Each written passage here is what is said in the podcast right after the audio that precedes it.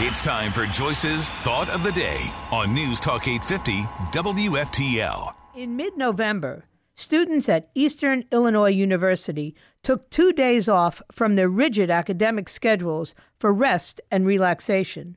University administrators and faculty members provided the young adults with a festival of ice cream and cocoa and cookies and coloring books and yoga and affirmation cards and, yes, trikes and Legos. All this because it was feared that students were fading in the face of their arduous assignments and COVID-19. Parker contrasted this event, Alex Parker at Red State, with another one that took place almost 80 years ago on the beaches of Normandy, when young men who were roughly the same age as these students charged from their landing crafts into the face of deadly enemy fire, many of them dying from bullets or drowning. Yet they persevered, and they won the beach and the war. This contrast should raise a huge question. How does the coddling of these university students with trikes and hot cocoa and Legos prepare them for the real world, a world which is promising to be much tougher than that which their parents faced?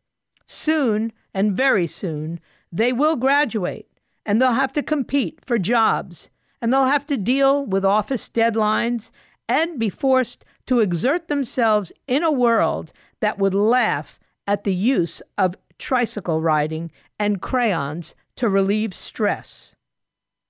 I remember picking up my daughter and 3 other first-year students from college and driving them home from their college in New York for a Christmas break.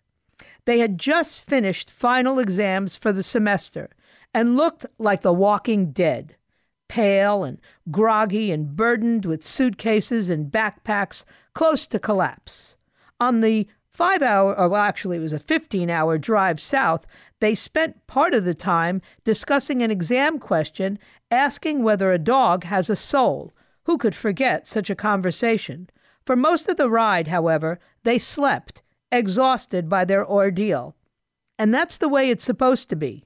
Young adults need to be pushed to their limits and to handle stress, not to be treated like children coming off a bad day in 4th grade.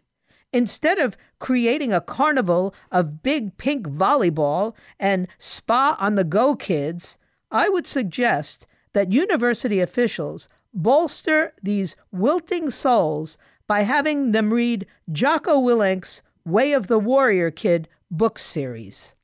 Get Joyce's Thought of the Day anytime. Subscribe to her podcast right now on the all-new 850 app and at 850wftl.com. You might be right. It's simple, but something you almost never hear in politics today, with each side more concerned about scoring political points than solving problems. I'm Bill Haslam, a Republican. And I'm Phil Bredesen, a Democrat. We're former Tennessee governors, and we invite you to listen to our podcast, You Might Be Right. Join us and guests like Al Gore, Paul Ryan, Judy Woodruff, as we take on important issues facing our country. Listen and subscribe to You Might Be Right, a new podcast from the Baker School at the University of Tennessee.